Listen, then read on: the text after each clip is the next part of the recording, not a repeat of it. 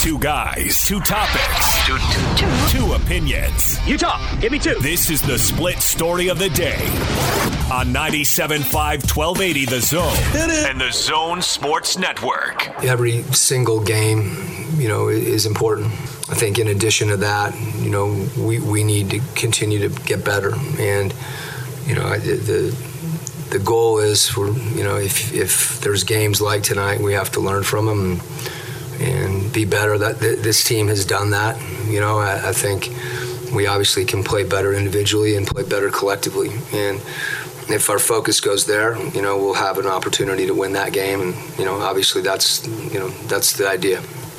All right, the Jazz take on the Timberwolves in Minnesota tonight. That game will tip at six. Pre-game coverage uh, begins at five, and it's kind of been a running theme on the station today, Gordon. That you know when you analyze this Jazz team and you look at it, you know, kind of more broadly. I know uh, we we get lost in the specifics sometimes, but more broadly, uh, the offense on this team has just got to get better. You know, before the season, Gordon, you were talking about how they had the possibility to be a top five offense and uh, a top five defense. well, I said that that's what they needed to do. Something uh, uh, a top five, top ten. Uh, in order to fulfill their potential. I, am not sure that I absolutely made that prediction, but but, but it, that was the conversation, right? Yeah, and, we and it has and that. it hasn't happened yet. Far too inconsistent at the offensive end, and uh, there's a lot of room for growth. Quin talked about that. I do believe it is a process. That's not just a cliche. It's it, we have an 82 game regular season I, I, think the journey that your team can go on is extensive. And I get it. If you have LeBron James and Anthony Davis, maybe maybe that's a bit of a journey as well. Those guys are awfully good, better than I think some people thought they were going to be. They have superstar players. The Jazz have a team, a new kind of a new nucleus that is moving forward into un, unknown territory. So we see the potential for the team, but it has not been actualized yet. And I think Quin is having to be both, uh, what's the word? Focused, forceful, but also understanding that the long term is what matters most.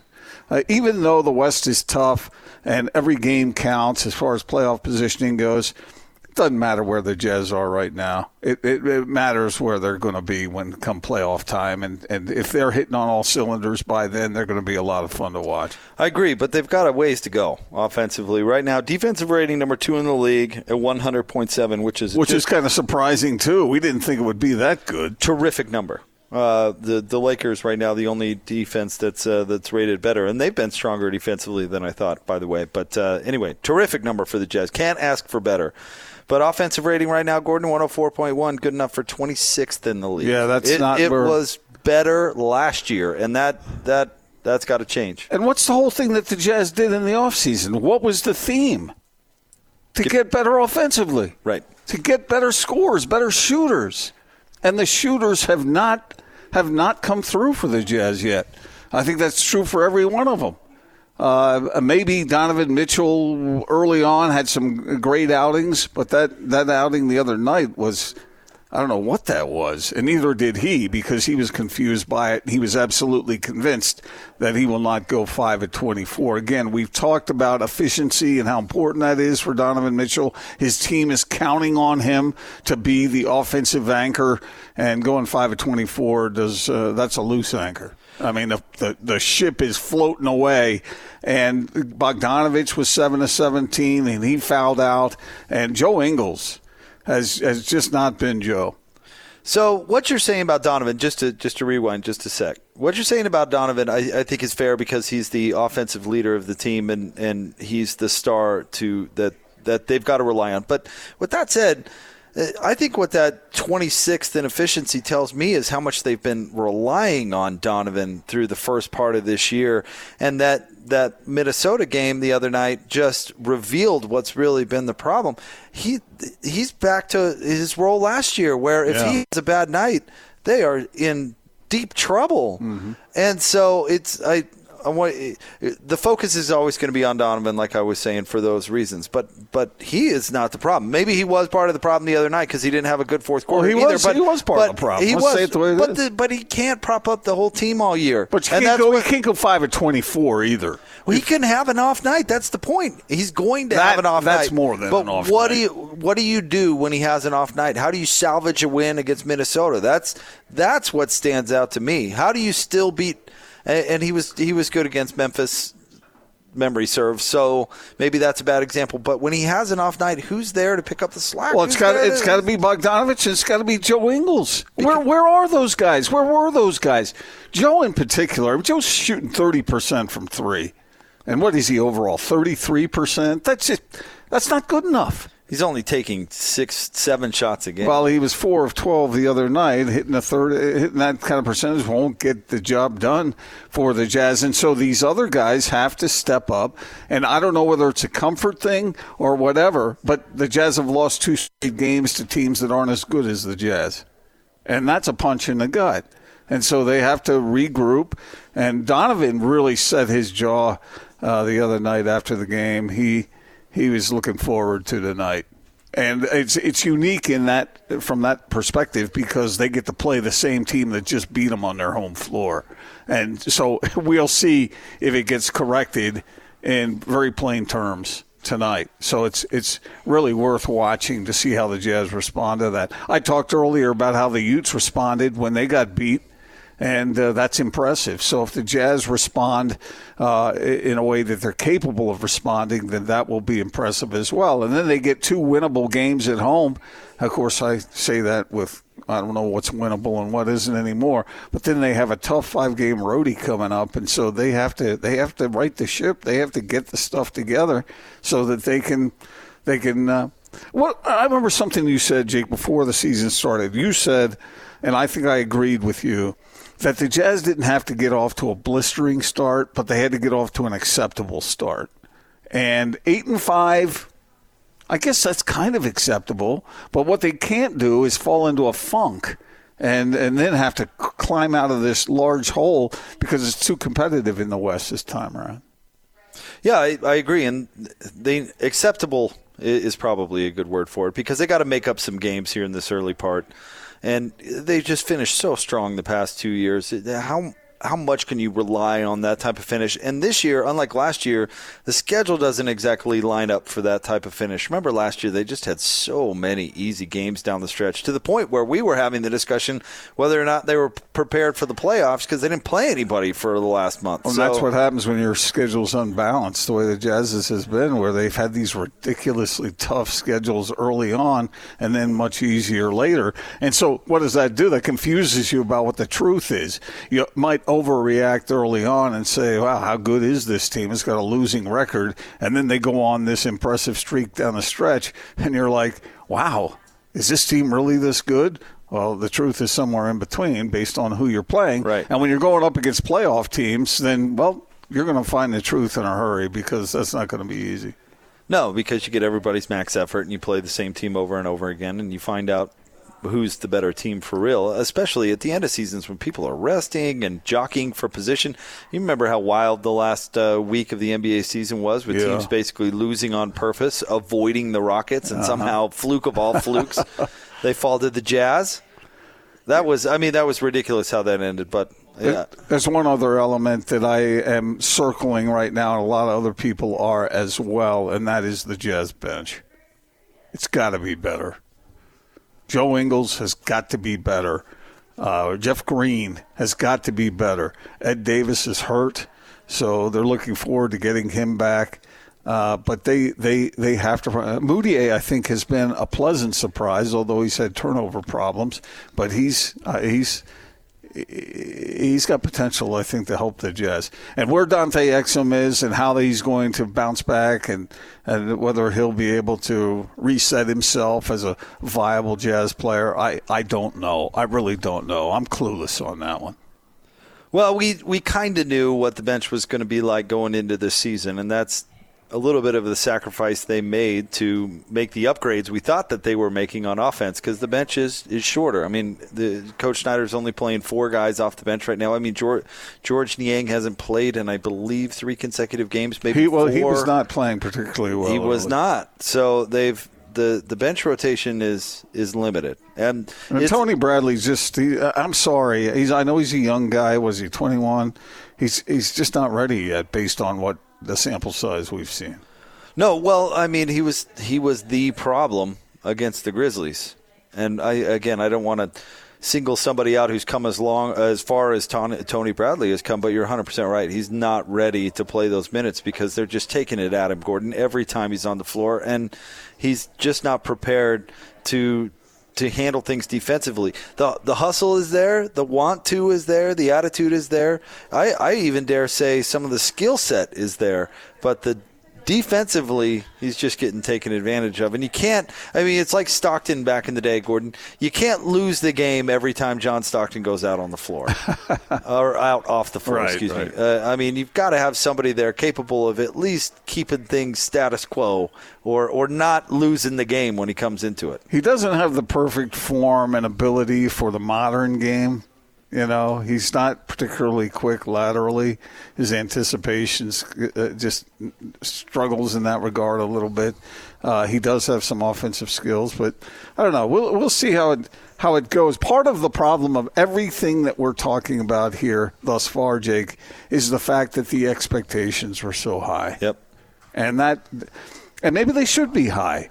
I think uh, when a team has a certain talent level uh, then they need to be measured uh, a little. Uh, the standard needs to be stiff, not not one of these deals where, oh well, you know, this is not the Jazz team of three or four years ago. Yeah. Let's talk some Ute football. It happened during the show. The news broke college football playoff rankings. Gordon, Utah comes in at seven. Oregon comes in at six. You heard Kyle Whittingham talk about uh, where his team's focus is right now, but it's it is really hard not to look completely forward just because Arizona and Colorado are, are really not terrific. And the way Utah's playing right now, they should trounce both of those teams. There, uh, let me say it this way: there is no way, there is no freaking way, the Utes lose before the Pac-12 championship game. Now, careful, because when you do this, you have a tendency to be wrong, and I don't want you to have to take the blame if something I, no, bad I, I got nothing to do with it. I'm just telling you, there is no way that could possibly happen. But what I'm telling you is you said the same thing about BYU Wisconsin, and we know how that went. That wasn't unfortunate for me. Yeah, very that good was for BYU. That was good for for BYU. And, but but this is different. This is an absolute slam dunk. And that was that was a tomahawk dunk. Oh, okay. It bounced off the rim. It did. But uh, the just the point is that the Utes uh, they are this offense. Andy Ludwig deserves so much credit. What would have happened if he had shown up last year? Do you think? That, I mean, everything is working better with Andy Ludwig at the controls. The effect he's had on Tyler Huntley, the way the receivers have come around, and the tight ends. Uh, of course, you got Zach Moss back there doing. Uh, it, it's just uh, it, it's a collection of NFL talent. The so the question, do I what would have happened if Andy Ludwig got here earlier, is kind of a, an interesting one in my mind. I mean, there's no right answer to this whole thing, but part of me wants to say, and I, I, didn't believe Troy Taylor was the greatest fit no. at Utah. I, I didn't. I didn't. And you did a lot of complaining about his his uh, decision making last year. I, I did. So that's that's kind of where I'm coming from. That said, the other side of it, and you think? Let me tell you what you're going to say. You're going to say that Andy Ludwig has benefited from the fact that he's got great tools with which to work. Well, well, what I was going to say is really the month of October was really good for the Utes, and maybe that had to do with Tyler Huntley gaining experience and and coming into his own. So I want to be fair to Troy Taylor by saying that month of October until Huntley got hurt was was really something.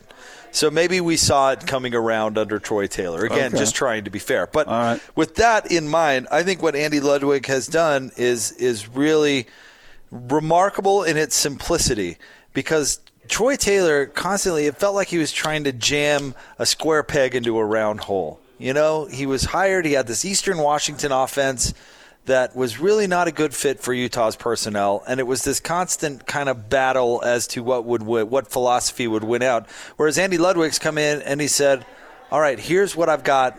I'm going to figure out the best way to use everybody, and that's going to be my offense." And it, it seems like simple logic, but that's what he's done. And he has the experience to do it. Let uh, uh let me make this analogy. All y'all out there right now listening, have you ever had a boss who you kind of you, you had an idea of what he wanted, but the specifics weren't all laid out in front of you. So you had to guess. You had to guess a little bit. And you had just enough freedom to get blamed when things don't go exactly right, but you're trying to guess what your boss wants. I think that's sort of what was going on.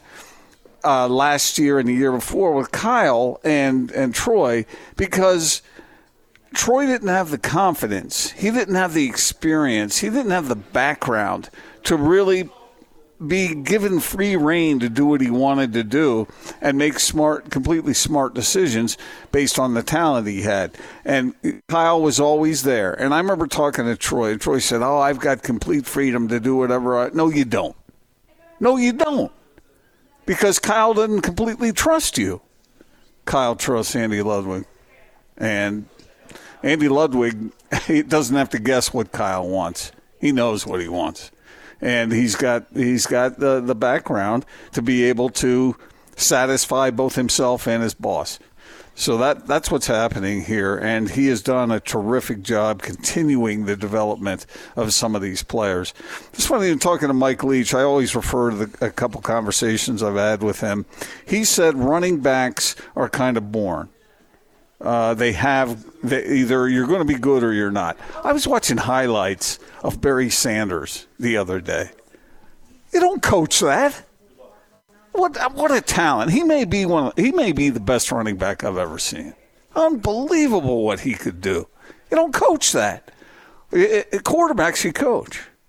Quarterbacks you bring along.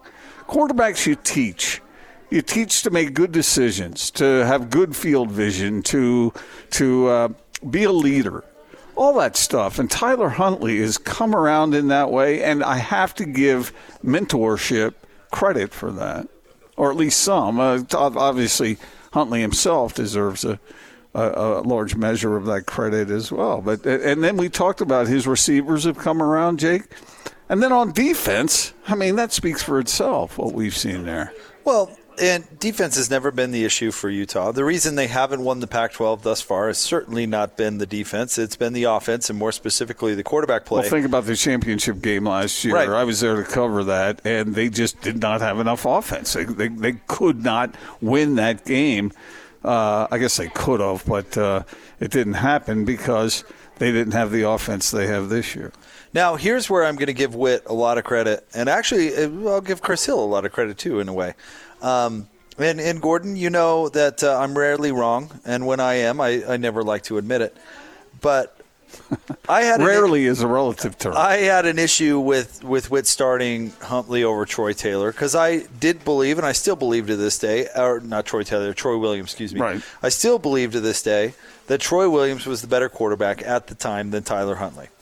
All right, I believe that. But what happened was Whit got a contract extension. He felt comfortable. He saw this year coming he looked down the line with, with his players getting older and when he was going to be uh, a senior laden team and said, okay, I'm going to build for this year. Now, he never admitted public, publicly, but that's what he did. He started Tyler Huntley. He said, I, I need to have a quarterback by 2019 that can get the job done. So I'm going to throw this sophomore to the Wolves I'm going to let him get experience. I'm going to let him take his lumps. And by the time we get to 2019 and have the t- team around him to do something special, he's going to be pretty darn good. And that's exactly what happened. Well, that's that's right. And he spoke highly of Tyler Huntley when he was a freaking freshman. because he saw what he could do. And we've talked about it before. Kyle always thinks the most difficult quarterbacks to deal with are the ones who can run, who are mobile enough to hurt you on the ground and talented enough to hurt you through the air. Ironically and, enough, he hasn't run very much this year. Well, I mean, but he has the capability of it. And so Tyler Huntley is a large part of what's going on here, but but uh, the defense is sort of the bedrock upon which everything is built, like you said, and that is beyond impressive. I mean, the Utes gave up a little more yardage on the ground than I expected them to against the Bruins, but uh, they made up for it by uh, tackles for loss and sacks, which was like 80 yards. So UCLA ended up with 50 yards rushing. I mean, what do you do with that? Right. So, and by the end of that game, DTR was totally lost. He didn't know what was going on on the field because the Utes defense baffled him and beat him up. Uh, DJ, by the way, uh, David James, Texas. Thanks for listening, DJ. He's got some stats for us because that's oh, good. DJ. Uh, Arizona gives up 37 points per game, rated uh, 123 out of 130 teams. Uh, he On says, uh, yeah, he says Utah scores 45 points at least.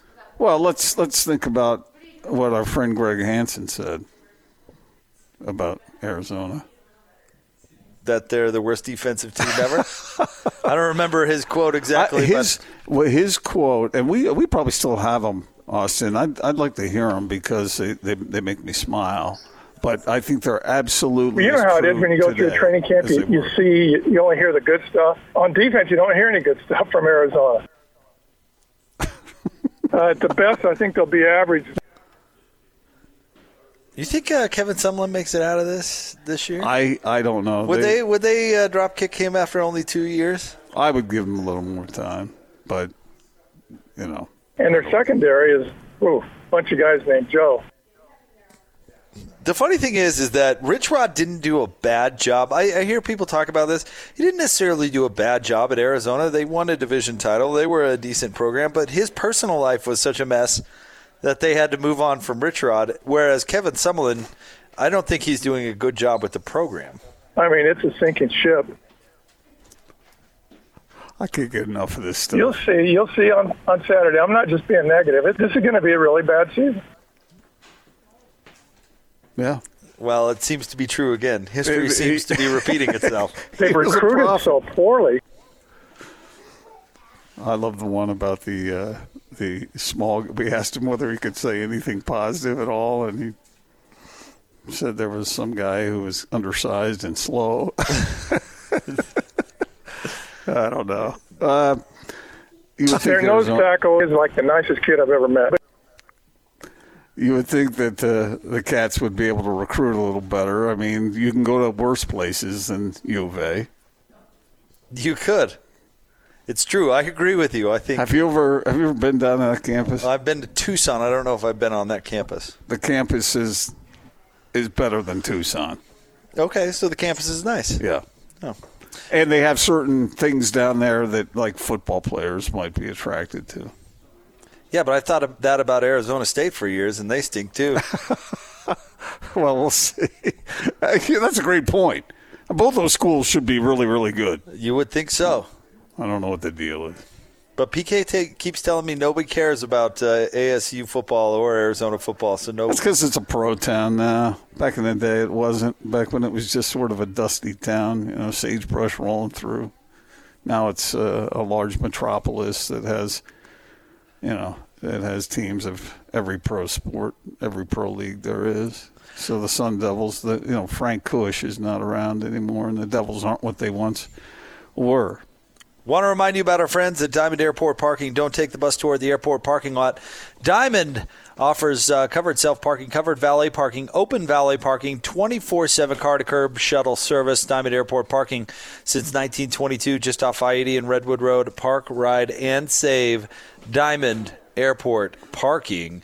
Uh, we are live. We're at a homie home today, and we invite you to come by and see us in South Jordan, 10291 South. Chestnut View Court. Uh, come grab a jazz t shirt. We've got tons of jazz gear. And of course, check out homie.com and how they can uh, save you money if you're buying or selling a home. We'll have more coming up next on The Big Show, 97.5 and 1280 The Zone.